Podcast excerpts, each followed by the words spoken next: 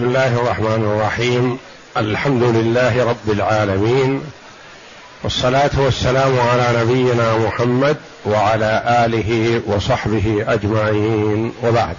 بسم الله أعوذ بالله من الشيطان الرجيم. بسم الله الرحمن الرحيم.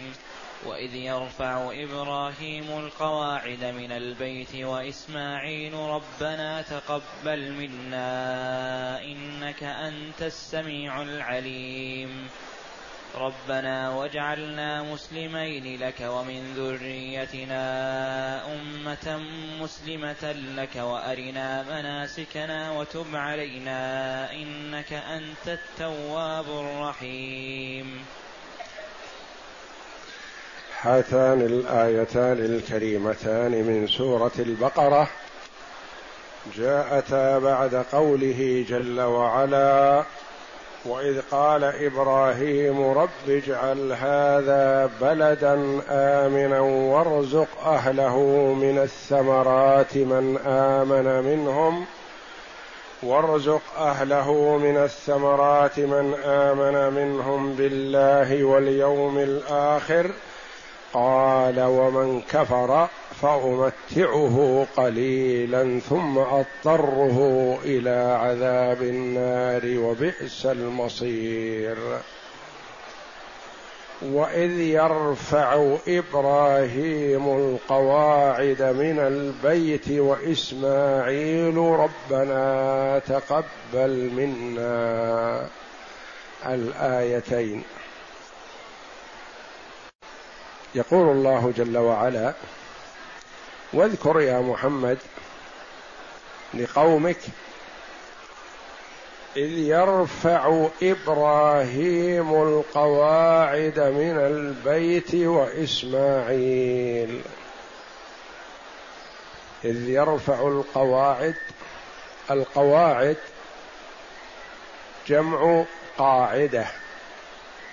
والمراد بها الأساسات التي يقوم عليها البناء وهي في تخوم الأرض. وإنما يرفع البناء فوقها فيظهر البناء وهو متصل بالقاعدة. وإذ يرفع إبراهيم القواعد. قواعد جمع قاعدة. والقواعد من النساء جمع قاعد بدون تاء. كما يقال المرأة طاهر ولا يقال طاهرة. النساء القواعد والمرأة قاعد. ولا يقال قاعدة إنما يحتاج إلى التاء لأن هذا مما يختص بالإناث. وإذ يرفع إبراهيم القواعد من البيت. هذا فيه تذكير لأهل مكة بأنهم خدام وسدنة وأهل بيته. فحري بهم أن ينهجوا منهج من أسس هذا البيت. من هو؟ إبراهيم. وهم يزعمون أنهم على ملة إبراهيم وليس كذلك. فإبراهيم ما كان يشرك بالله وهم يشركون. فتذكيرهم بهذا تنبيه لهم على أنه ينبغي أن يسلكوا مسلك إبراهيم وأن يتبعوا ملته ويقتدوا به ويأخذوا طريقته حينما رفع القواعد من البيت.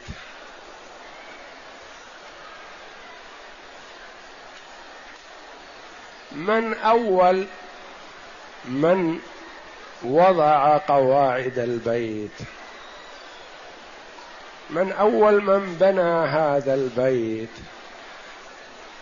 أقوال للعلماء رحمهم الله.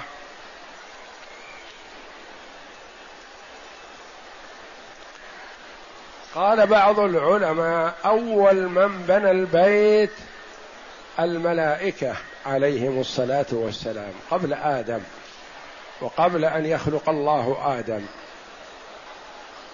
فالبيت كما هو ثابت في السنة أنه معظم محرم قبل أن يخلق السماوات والأرض في حكم الله جل وعلا.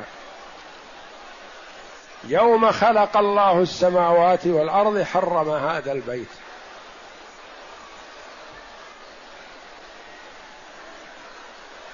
فبنته الملائكة عليهم السلام وحجوه. ثم بناه بعد الملائكة آدم عليه السلام. ثم بناه ابنه شيث ابن آدم.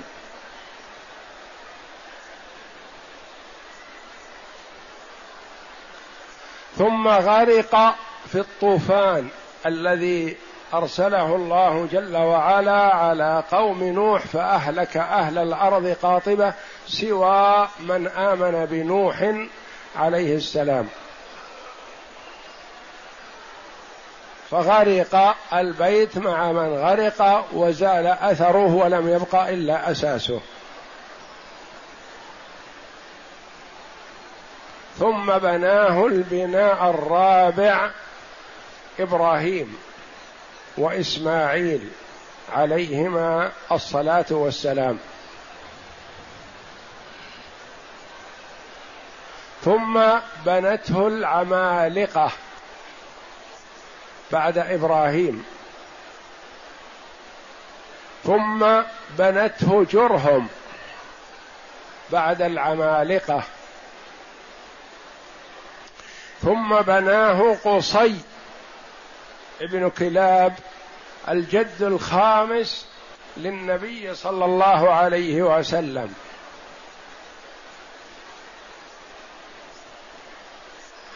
ثم بنته قريش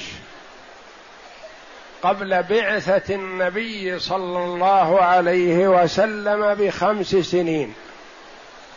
وشارك عليه الصلاة والسلام في البناء وفي وضع الحجر الأسود وهو ابن خمس وثلاثين سنة قبل أن يوحى إليه. لما كادوا يقتتلوا بيوت قريش من يضع الحجر؟ قال لهم كبيرهم لا تقتتلوا انظروا اول داخل من باب المسجد فحكموه في هذا. والا فقد عزموا على ان يقتتلوا الا كل قبيلة وكل فخذ من قريش وهم أولاد عم. يريد ان يرفع الحجر الاسود إلى مكانه. فكان من توفيق الله جل وعلا أن أول داخل بعد هذا القول محمد صلى الله عليه وسلم قبل النبوة. فقالوا هذا الأمين هذا الأمين رضيناه رضيناه.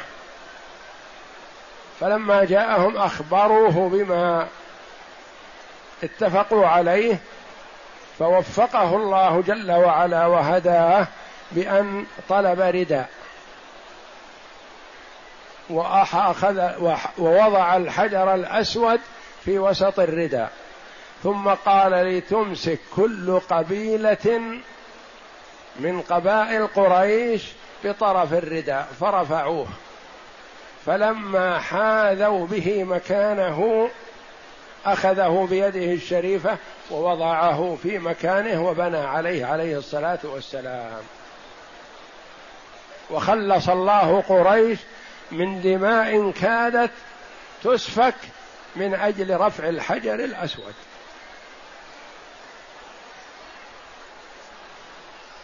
ثم بناه عبد الله بن الزبير رضي الله عنه وأرضاه. عبد الله بن الزبير ابن الزبير بن العوام.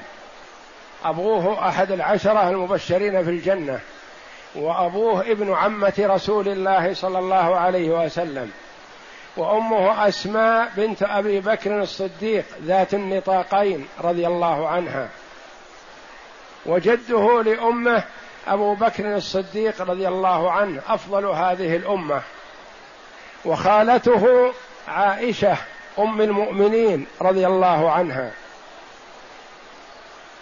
وكان قد ضرب الحجاج الكعبة بالمنجنيق لما حاصر ابن الزبير فحصل فيها الخلل فنقضها عبد الله بن الزبير وبناها بناء بناها على قواعد إبراهيم. بناء على حديث حدثته عائشة أم المؤمنين عن النبي صلى الله عليه وسلم أنه قال لولا أن قومك حديث عهد بكفر أو بشرك لهدمت الكعبة ولجاويتها بالأرض. بابا ولجعلت لها بابين. باب للداخل شرقي وباب للخارج غربي مقابله. لكن منعه صلى الله عليه وسلم أن القوم حديث عهد بكفر وشرك وما أحب أن يؤثر عليهم أو يزعجهم في هدم البيت. وفي حديث آخر وليس عندي نفقة أبنيه بها. فقال ابن الزبير رضي الله عنه لما حدثته خالته بهذا الحديث أنا الآن لا أخاف الناس. لأن الناس تمكنوا في الإسلام والحمد لله. وعندي النفقة. فهدم الكعبة وبناها على قواعد إبراهيم. ومدها من ناحية الحجر خمسة أذرع. لأن مقدمة الحجر الآن من الكعبة. ومؤخرته ليست من الكعبة. فبمقدار خمسة أذرع أو أقل أو أكثر بقليل من الكعبة. قال بعض العلماء حد الكعبة إلى حد حناء الجدار. حينما يكون الجدار ماشي مستقيم هذا حد الكعبة. فإذا انحنى تحت هذا قواعد إبراهيم على نبينا وعليه أفضل الصلاة والسلام. فبناها رضي الله عنه على قواعد إبراهيم. ثم إنه خرج رضي الله عنه واعتمر. أحرم واعتمر واستلم الأركان الأربعة. معللا أن النبي صلى الله عليه وسلم حينما لم يستلم الركنين الشاميين نظرا لكونهما على غير قواعد إبراهيم مقصورة. عن قواعد إبراهيم. فلم يستلمها النبي صلى الله عليه وسلم ولم يأمر باستلامها. وذلك أن قريش لما عزمت على بناء الكعبة وحصل فيها الخلل أرادوا البناء فقالوا نخشى من أمرين. اولا كان فيه حية في بئر في جوف الكعبة كانت تخرج نهارا وتقف على الجدار. فإذا قرب أحد نفخت وفقرت فاها تخوفه فيخاف الناس. وقالوا النفقة. لا يدخل فيها إلا نفقة حلال. فتشاوروا في هذا ثم إن الله جل وعلا أرسل طائرا على هذه الحية. فلما خرجت ضحى كعادتها أتاها هذا الطائر والتقطها وذهب بها بعيدا. فقال بعضهم لبعض كأن الله ما كنا نريد أن نفعله اراحنا من الحية لكن بقي النفقه لا تدخلوا فيها إلا كسب حلال. لا تدخلوا فيها مهر بغي ولا حلوان كاهن ولا ربا ولا شيء محرم. فأحصوا وجمعوا ما عندهم فما وجدوا إلا قليل.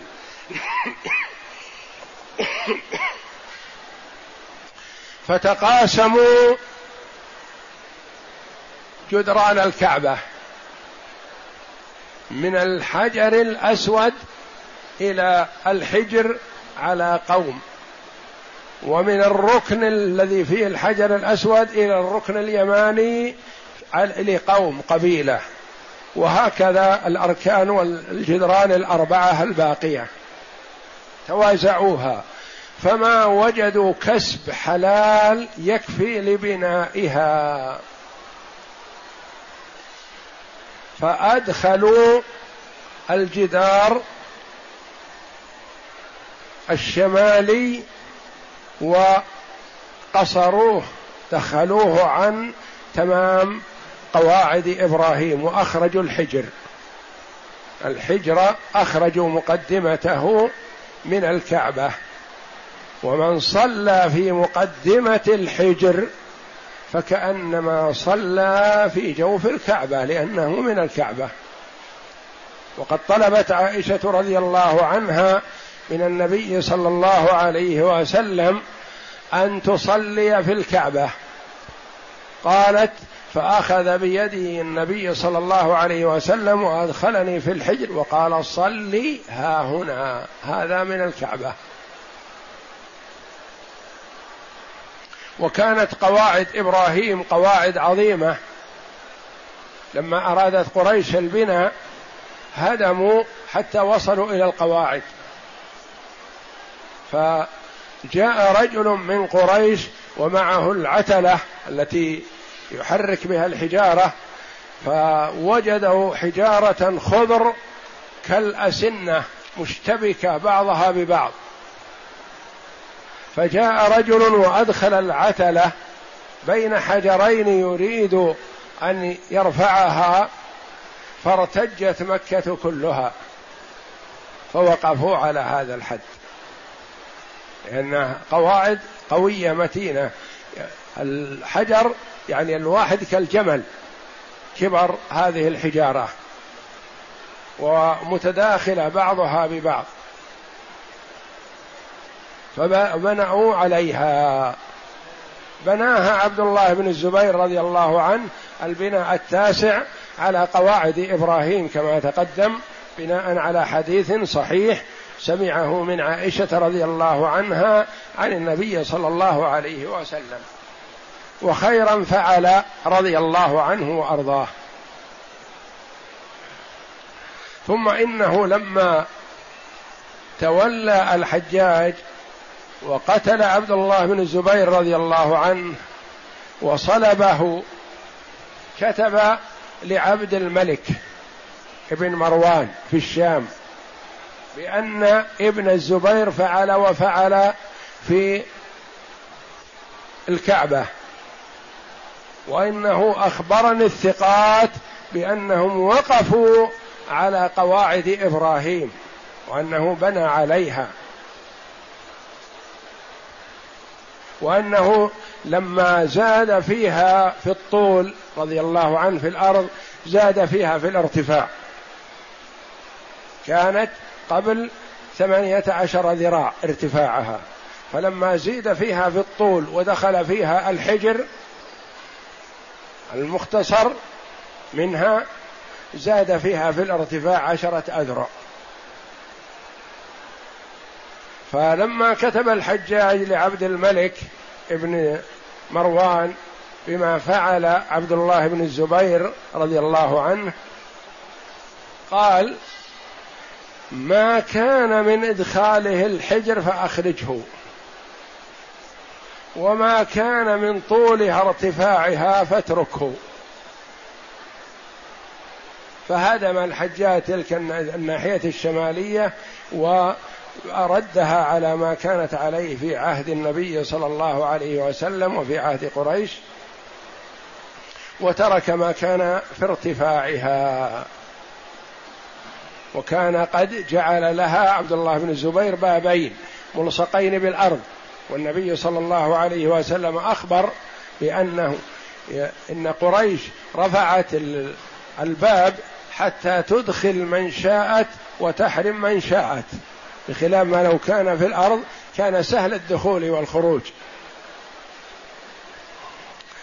فأعادها الحجاج على ما كانت عليه في عهد النبي صلى الله عليه وسلم بناء قريش. وهذا آخر بناء أساسي لها.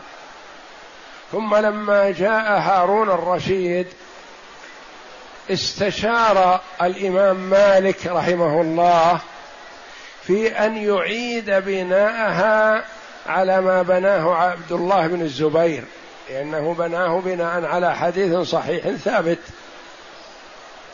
فكره الإمام مالك رحمه الله ذلك وقال لا دعها على ما كانت عليه حتى لا تكون ملعبة لمن جاء من الملوك فتركت على ما كانت عليه.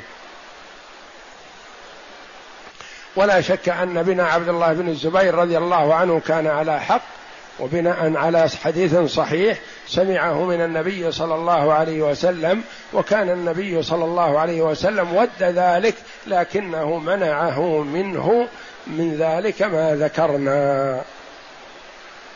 وإذ يرفع إبراهيم القواعد من البيت وإسماعيل. وقصة بناء إبراهيم وإسماعيل عليهما وعلى نبينا أفضل الصلاة والسلام. أن إبراهيم عليه السلام كما عرفنا سابقا أنه أتى بهاجر وابنها إسماعيل إلى هنا من الشام ووضع عندهم عندها معها سقى فيه ماء وشيء من التمر.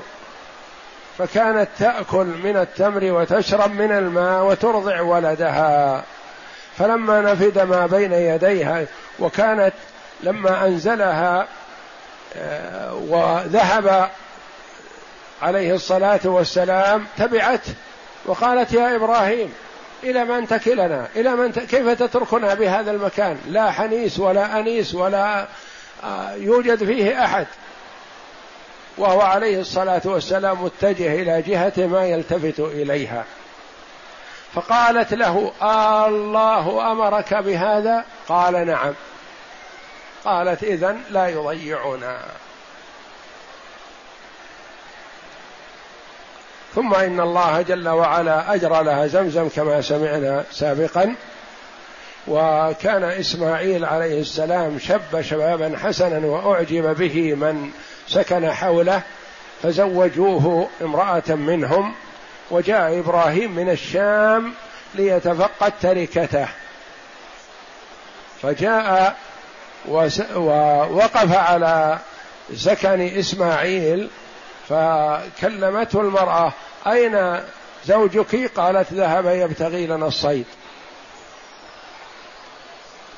قال كيف حالكم؟ فذكرت أنهم في شر. وفي ضيق وفي شدة. فقال لها إذا جاءك جاءك إسماعيل فأقرئيه مني السلام وقولي له يغير عتبة بابه. ما تصلح هذه المرأة. فلما جاء إسماعيل عليه السلام كأنه آنس شيء كأنه وجد رائحة تختلف.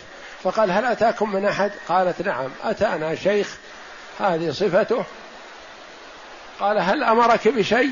قال أمرني أن أقرأ عليك السلام ويقول لك يغير عتبة بابه. فقال أنت العتبة الحقي بأهلك. وطلقها. ثم تزوج امرأة أخرى. ثم جاء إبراهيم بعد هذا. يتفقد تركته عليه الصلاة والسلام. فطرق الباب فتكلمته المرأة وعرضت عليه القرى. تلك لم تعرض عليه شيء. وعرضت عليه القرى يعني الضيافة. وسألها عن إسماعيل قالت ذهب يبتغي لنا الصيد. فسألها عن حالها فقالت نحن بأحسن حال. وفي نعمة. قال ما طعامكم وما شرابكم؟ قالت طعامنا اللحم. ما كان في نبات ولا في بذر. وشرابنا الماء. فدعا لهم عليه الصلاة والسلام بأن يبارك الله في طعامهم وشرابهم. قالوا يعيش المرء في مكة على اللحم والماء ولا يعيش عليهما في غير مكة. ما يكفيان في العيش. وقال لها اقرأي عليه مني السلام وقولي له يثبت عتبة بابه. فلما جاء إسماعيل كأنه آنس شيء فقال هل أتاكم من أحد؟ قالت نعم جاءنا شيخ جليل ووصفته صفة حسنة وسألني عنك وعن حالنا فذكرت أننا بخير. قال هل أوصاك بشيء؟ قالت نعم. يقول ثبت عتبة بابه قال أنت العتبة أمرني بإمساكك. وبقيت معه. ثم جاء مرة أخرى ثالثة أو رابعة. وإذا إسماعيل في ظل عند حول زمزم يبري له سهما. فلما رآه قام الاثنان وتعانقا وهما لم يتعارفا لكن الأرواح جنود مجندة ما تعارف منها تلف وما تناكر منها اختلف لأن عهد اسم إبراهيم به وهو رضيع يرضع من ثدي أمة إسماعيل. فتعانقا وتعارفا فقال إن الله أمرني قال إبراهيم إن الله أمرني أن أبني هنا بيتا لله. قال امض لما أمرك الله. قال وتعينني؟ قال وأعينك. فصار إسماعيل عليه السلام يحضر الحجارة وإبراهيم يبني. فلما ارتفع البناء قال التمس لي حجرا أصعد عليه فأحضر له هذا الحجر الذي في البيت الزجاجي يصعد عليه إبراهيم ويبني وجاء أنه كان يمشي معه كلما مشى البنيان يمشي معه. حتى أتم بناء الكعبة على إحكام وإتقان.